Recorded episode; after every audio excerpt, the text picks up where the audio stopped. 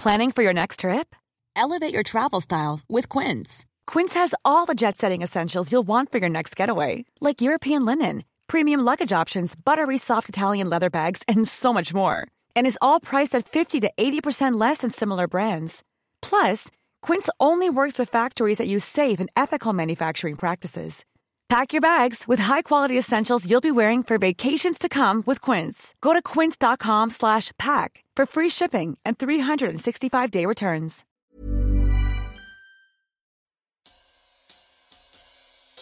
Nine one one. I just coming to work.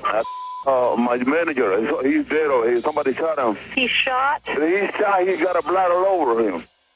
So I'm looking at and I don't see any blood on him. And literally, the hairs on my arm and the back of my neck stood up. I'm Yardley. And I'm Zibby, and we're fascinated by true crime. So we invited our friends, detectives Dan and Dave, to sit down with us and share their most interesting cases. I'm Dan. And I'm Dave. We're identical twins, and we're detectives in small town USA. Dave investigates sex crimes and child abuse. Dan investigates violent crimes, and together we've worked on hundreds of cases, including assaults, robberies, murders, burglaries, sex abuse, and child abuse. Names, places, and certain details, including relationships, have been altered to protect the privacy of the victims and their families. Though we realize that some of our listeners may be familiar with these cases, we hope you'll join us in continuing to protect the true identities of those involved out of respect for what they've been through. Thank you.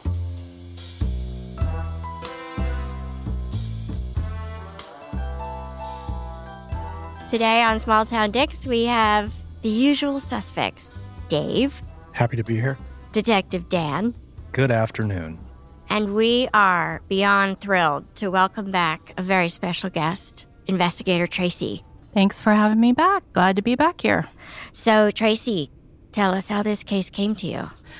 Well, as a DA investigator, we take turns being on call and we respond in my county to all homicides, police involved shootings, any major events in the county to assist the law enforcement agency that's working the case. So this was a Monday morning and it was in 1998. And I was at the office, probably just getting my coffee and firing up my computer and logging on. And my chief investigator came to me and said that the local police department closest to the courthouse had had a shooting that morning at a local restaurant nearby that many of us from the courthouse ate at regularly, including myself. And they needed some assistance interviewing the cook, who was the one who found the manager who had been murdered. So I went over to the restaurant, met with the assistant chief who was running the scene. He said that he was told by the cook that when he arrived at work that morning that he found the manager of the restaurant, Jeff, had been shot and killed in the cooler of the restaurant. Is the cooler a walk in cooler or is he put in a, like a lift the lid up kind of cooler? No, it's a big walk in cooler. Okay. So the assistant chief asked me to take the cook over to the police department and just get a written statement from him. Back in 1998, this particular police department didn't have videotaping rooms that the larger departments had. It was a small agency. They just had little offices, and I literally took handwritten notes. Would you record with a hand recorder, the audio at least? At that time, I did not. I didn't have one with me. I was told just go and take a written statement from the cook. And what's the cook's name? Carlos. So I took Carlos over to the police department. I just grabbed an empty office and sat him down. And he told me that he had been working at this particular restaurant for about three years and that Jeff was the manager of the restaurant. And then on Monday mornings, Jeff got into work early because over the weekend, no deposits were made at the bank. So there was large sums of money and manager Jeff was in a hurry to count the money, the weekend's proceeds, and get them to the bank. So he would come in early, earlier than the cooks usually. And was that a routine or was this an exception? No, this was a routine every Monday morning. So there was a lot of cash in a safe in the manager's office. Carlos tells me that when he got there that morning about 8:30 that Jeff, the manager was already there. He was in the office counting the money. And already I'm thinking, wait a second.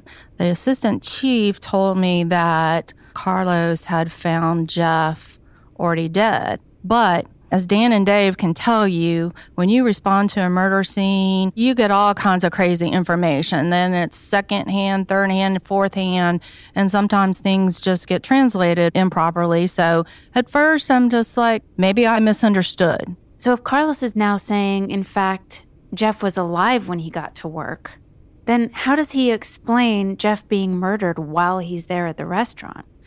Well, Carlo starts his work for the day and he notices that there is water on the floor by the steam table. And I've never worked in a restaurant, so I don't know, but apparently to keep food warm, they have a steam table. The steam table had leaked, so he went to get a mop. Now, at this particular restaurant, it was in a strip shopping center.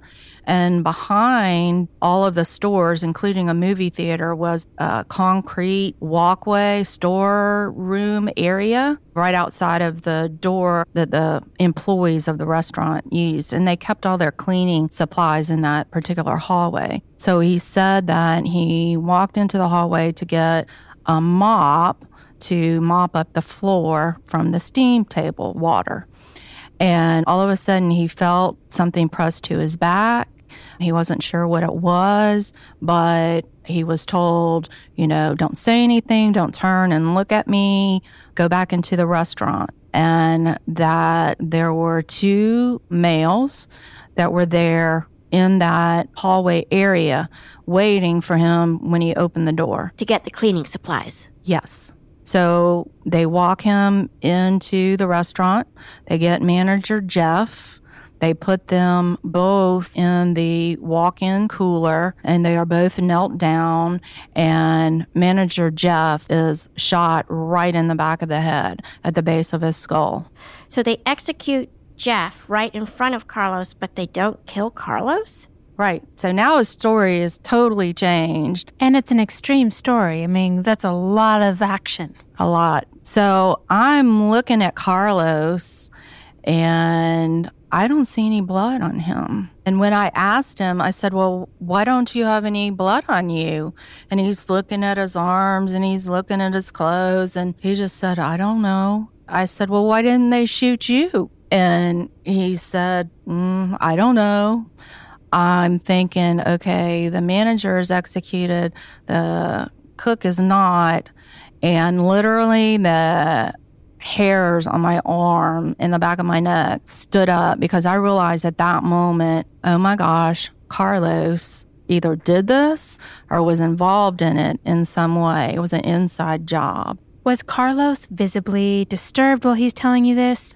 He was very distracted. He was fidgety. And I would ask him a question and he would kind of hem and haw and take his time answering. And he would look up at the ceiling. I felt like he was trying to come up with answers. And when I asked him to describe the two individuals that had done this, well, he didn't know. They had on gloves. They had masks cut out of pantyhose. One of them had a curly black wig on top of the pantyhose. He couldn't describe their skin color. Eventually, he said they were white males.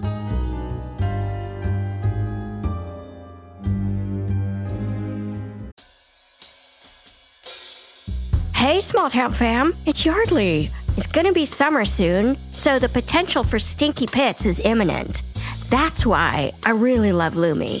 I'm obsessed with their sweat control cream deodorant. I think I've said this so many times, but honest to God, I never thought I'd use a cream deodorant because they're sloppy and gloppy and sticky and bleh. But Lume isn't any of those things. It dries quickly, it's never sticky, and it doesn't leave any white streaks on my dark clothing. So, all of those things are a win for me.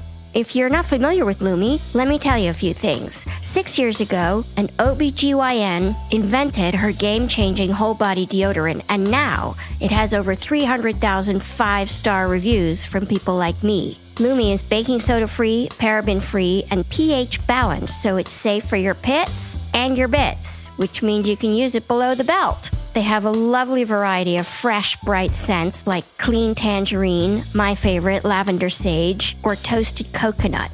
And the secret to Lume's success is it's formulated and powered by mandelic acid.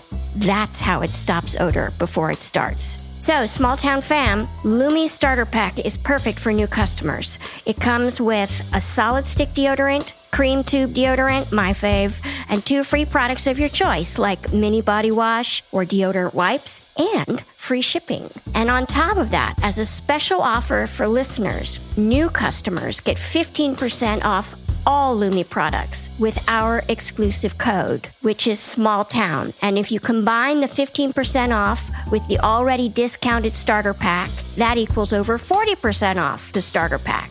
So use code SMALLTOWN for 15% off your first purchase at lumedeodorant.com. That's code SMALLTOWN at L U M E deodorant.com. Do it. Hey, small town fam, it's Yardley. I want to talk about Prose. Prose is the custom hair and skin beauty brand where you get on their website, answer a bunch of questions about where you live and how old you are, what kind of hair you have, what kind of hair you want to have. And then, from millions of possible formulas, they create a formula just for you. So I'm lucky. I have a lot of hair. Most days, my hair is the boss of me. So I need shampoo and conditioner that gets my hair to calm down a little bit. So I've been using Prose for a while, and one of my favorite things about it is you can choose your scent. They have a review and refine tool which learns from my feedback and then adjusts the formula. Also, Prose is a certified B Corp. It's cruelty free and it's the first and only carbon neutral custom beauty brand. So it's not only better for you, it's better for the planet. So, small town fam, Prose is so confident that you'll bring out your best hair and skin that they're offering an exclusive trial of 50% off your first subscription order at prose.com slash town. That's right, you get your free consultation and then 50% off at prose.com slash town. That's P-R-O-S-E dot com slash town. Do it. Hey folks, Detective Dave here. Let me tell you about SimpliSafe, the home security system that I trust to keep my family safe. I depend on SimpliSafe to provide me and my loved ones with 360 degree coverage of my property and valuables. I love the variety of monitoring sensors available with SimpliSafe Home Security. You get a glass break sensor, which in my experience is one of the most effective tools of detecting a break in. In addition, SimpliSafe offers motion sensors, entry sensors, sirens, and flood and fire detection. With SimpliSafe Home Security, I have the flexibility to use keypads at multiple entries at my house. This option is especially important to me and my family. I can provide access to people I trust and limit having multiple keys outside of my control, all at the push of a button via the SimpliSafe app. It comes with a variety of cameras for indoors and outdoors. And best of all, SimpliSafe is backed by 24 7 professional monitoring for less than $1 a day. It gives me peace of mind knowing I can leave the house, I can leave town, I can even leave the country, and I know my home is simply safe. The mobile app integration makes it so easy to make sure everything's in place in real time. I check it every day when I'm away from home. SimpliSafe is the best. US News and World Report named SimpliSafe Best Home Security Systems 2024. And Newsweek ranked it Best Customer Service and Home Security. With SimpliSafe, there are no contracts. And if you're not happy with the service or the product, they have a 60 day money back guarantee. SimpliSafe has given me and many of our listeners real peace of mind. We want you to have it too. Right now, get 20% off any new SimpliSafe system with Fast Protect monitoring at simplisafe.com slash smalltown. That's simplisafe.com slash smalltown. There's no safe like SimpliSafe.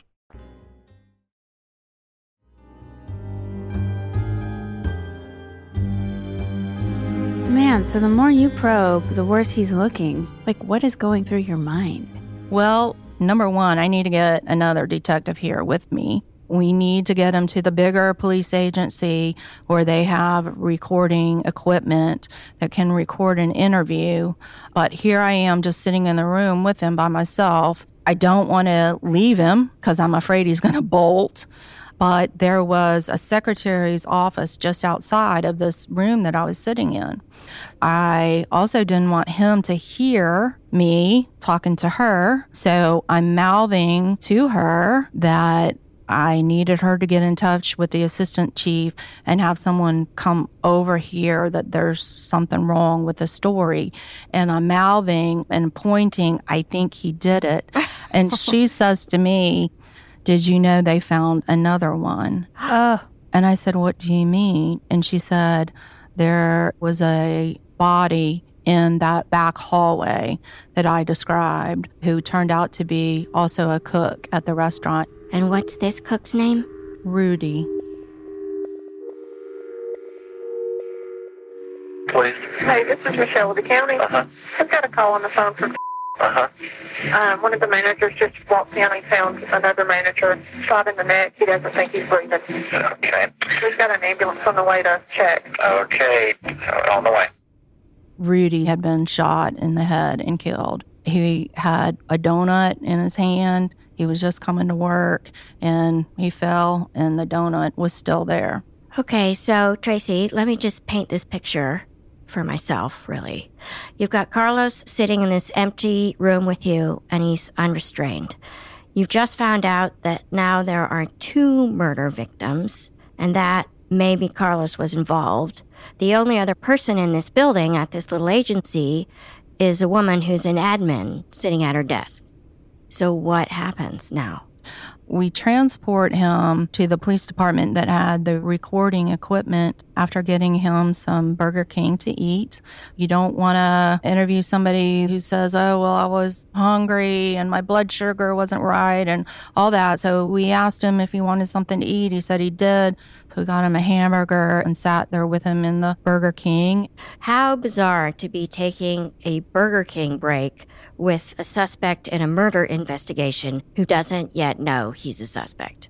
When you do transport him to the bigger city office and you stop at Burger King, are you treating him like a suspect or are you treating him like somebody who's helping the case still and you're going to get him some food? He's a witness at this point, and we're treating him as a witness. Even though I had that feeling and I felt like we were going to hopefully get to a point where he admitted involvement in it, at that point, he's just a witness. So we were treating him as such. Were you nervous or scared? I mean, what is that Burger King moment like? I didn't eat a hamburger. Let me just say that. I, I was not hungry.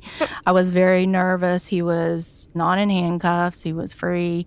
Of course, I had another police detective with me. I mean, if he had bolted, we would have gotten him. But yeah, it was really uncomfortable to sit there. I was tapping my fingers on the table, going, oh my gosh, he's going to eat this cheeseburger and every last french fry.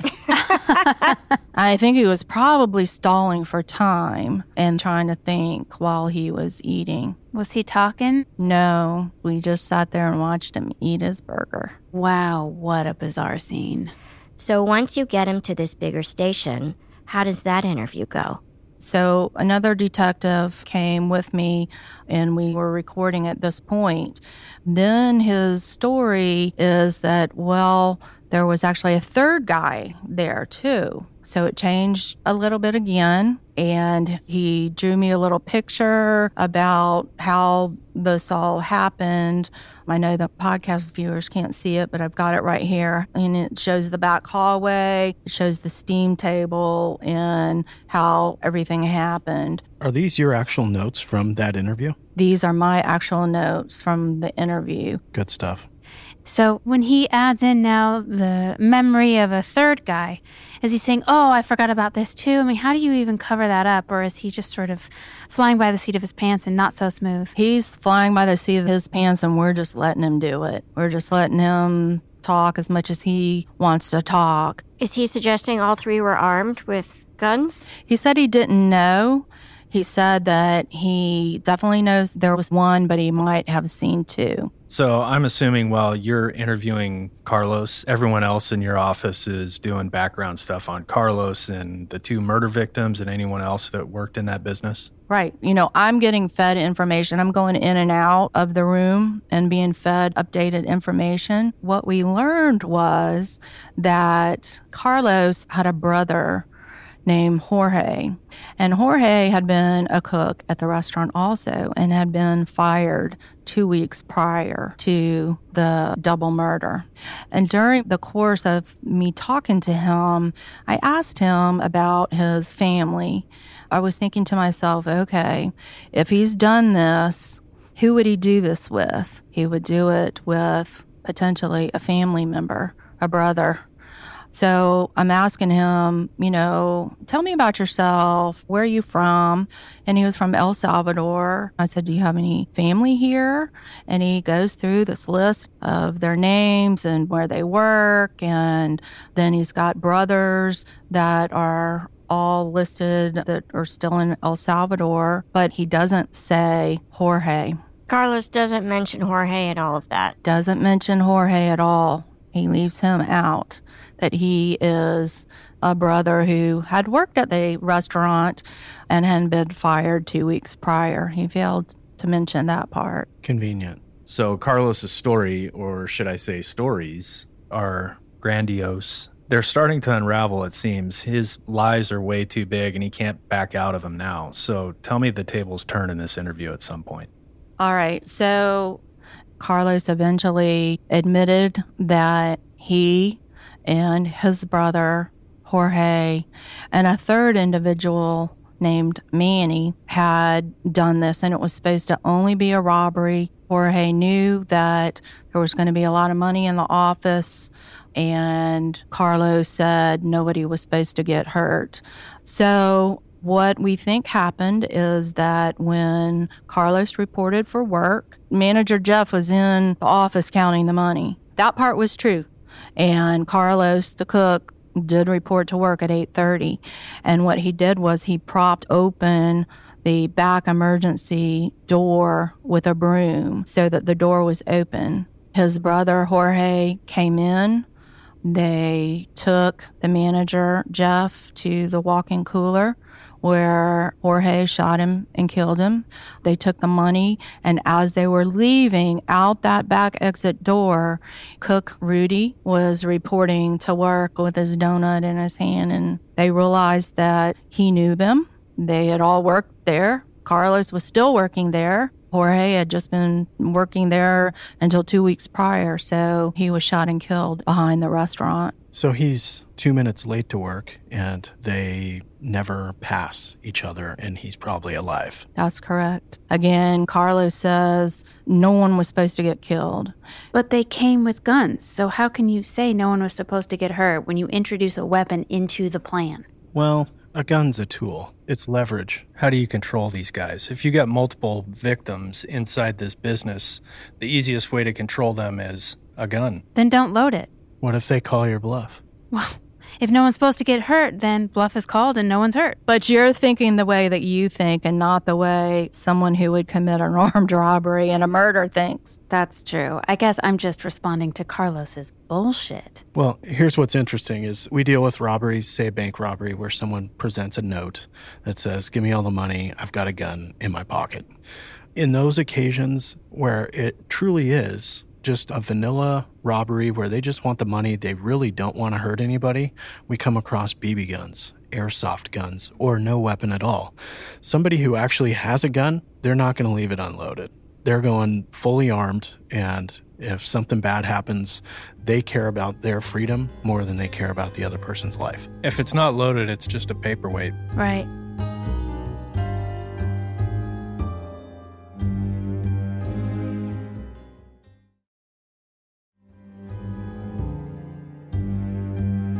So once he confesses and the story is out, what's Carlos like? Is he ever sorry that this happened? The only sorrow that I saw was about Rudy's death. The other cook, they worked together, were both from the same country, were friends. And when he was informed another cook got shot and killed, he hung his head and his body slumped. He already knew because he was there, but I think he was upset about that. I don't know that he was upset about manager Jeff, other than no one was supposed to get hurt. So is he saying then that it was Jorge and Manny who shot and killed Jeff, the manager, and Rudy the cook, and not him? He blamed it, the whole thing, on the third guy, Manny. And he said Manny was going to flee back to El Salvador with all the money. Eventually, America's Most Wanted ran a story about the case and about Manny fleeing to El Salvador. There was a warrant for murder out for him.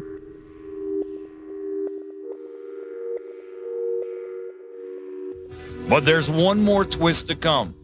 Cops say neither man pulled the trigger. During the course of our investigation, we also discovered that there was possibly a third suspect involved in this crime. Cops say has been charged as the gunman in this case, but he is still on the run. We have an obligation as police officers to take care of our community, and we're not going to rest until all these suspects are brought to justice. Trial for starts this summer, and the family of will be there. But for final justice, cops need your help to corral the third suspect. About 13 years later, Manny was arrested. Our office did look into the case, and he had an alibi and he had nothing to do with this robbery. And these two brothers are trying to blame it on him, and the case was nolle pros, which means dismissed in legal language. Oh my God. So Manny wasn't even there the morning of the murder? And yet, for 13 years, he had a warrant out for being a murderer. That's correct. Wow, that's a lot of time. How do you keep a case alive that long? So warrants don't go away ever. Yeah, yeah. What a warrant does basically is it stops the clock on the statute of limitations. Although murder, there's no statute. There's no statute, but if you are working like a burglary and you're starting to run up against holy shit, the statute of limitations is going to expire. If you can get a warrant, that stops the clock. It's a timeout. So now I've got a warrant for this guy and we're good. Okay, so you got a warrant out for Manny, who's gone back to El Salvador for years. For years, yes. And he did get picked up coming back into the country. And again, eventually it was determined he didn't have anything to do with this and the case was dismissed. So this double murder happens. The police get notified. Who's the 911 caller on this? Carlos is the 911 caller. So they stuck around. Yes. 911. I just coming to work.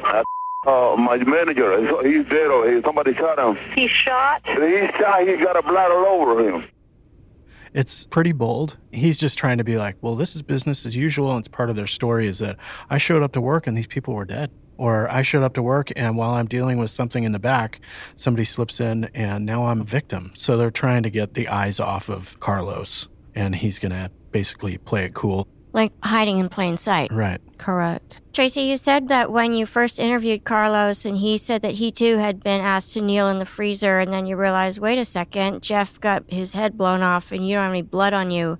So if he doesn't have any blood on him, where is Carlos? Was he just standing behind his brother? I think he was. And so was Jeff the one who fired Jorge? yes, Jeff did fire Jorge. So that was part of it too. He was angry at him. According to the witnesses that we talked to, he was making threats against Jeff for firing him and kind of made his intentions known that he was going to do this. So it was Jorge who fired the gun and killed both men. That's what you believe happened. Right. Carlos has got it in his mind that nobody's going to get hurt and we're just here for the money. And his brother shoots someone in the back of the head. And that moment, you go, oh shit. And then as you walk out, you encounter your coworker that you actually like, a fellow countryman, and Jorge shoots that guy too.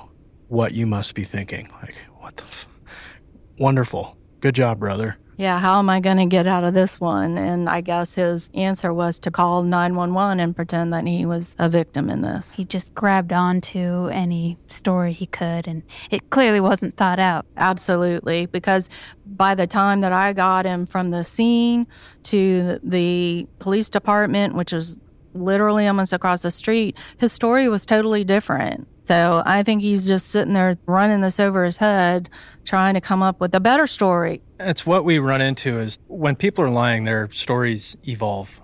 And all of a sudden you start getting more detail. And it's hard for them to keep track of it. And they will also introduce other suspects. So in this case, we have Manny. Manny all of a sudden appears. And now we've got another place we're going to have to go look. They're trying to throw you off the track and trying to keep track of their lies at the same time. And it's very difficult. Most of the people that we've encountered in the homicide cases that we've had, their vision of this crime is where the headlights are hitting the road and it's not out on the horizon. On how they're going to be able to manage all this information that they're going to have to keep track of. They can't do it. Yeah, it sounds hectic. Did Carlos and Jorge have previous records or run ins with the law? They were not known to us. They were not frequent flyers. Carlos was actually married. I went to his house, talked to his wife. He had a lovely home. I mean, he was just a normal guy. I think his brother was the bad seed in that situation. He was the ringleader. Yes. Where do you find Jorge?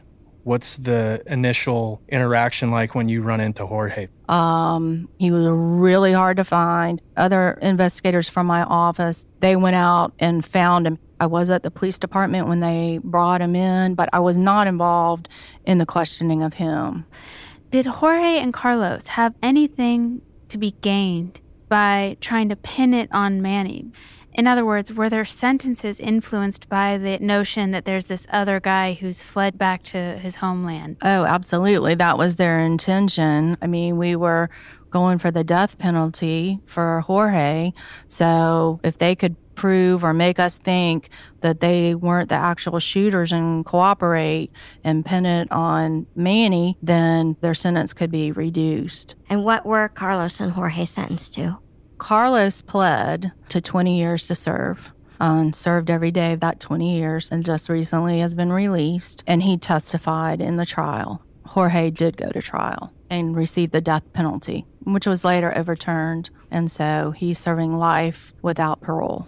Do you keep track of when suspects you arrested get released from prison? Well, my chief investigator told me you need to know that he's out. I had a different name then. He also was illegal, so I think he's been deported. When you hear you should know Carlos is out, yes, your name is different now, but is there some part of you that's nervous about that? I mean, where does that live in you, if at all? I'm not worried about him. I feel like um, he's either been deported or on his way to being deported. We did have recently in the state that I'm from a case where some correctional officers were transporting a bus of inmates to the court they didn't, unfortunately, follow a protocol. They didn't lock them in properly. And two of the inmates broke open the cage gate to get to the correctional officers and shot and killed both of the correctional officers. The shooter in that case was a case that I worked, and they carjacked someone and were on the run. And my office did call me and say, this was your case. This is your guy. And I did not leave my house for three days. Wow.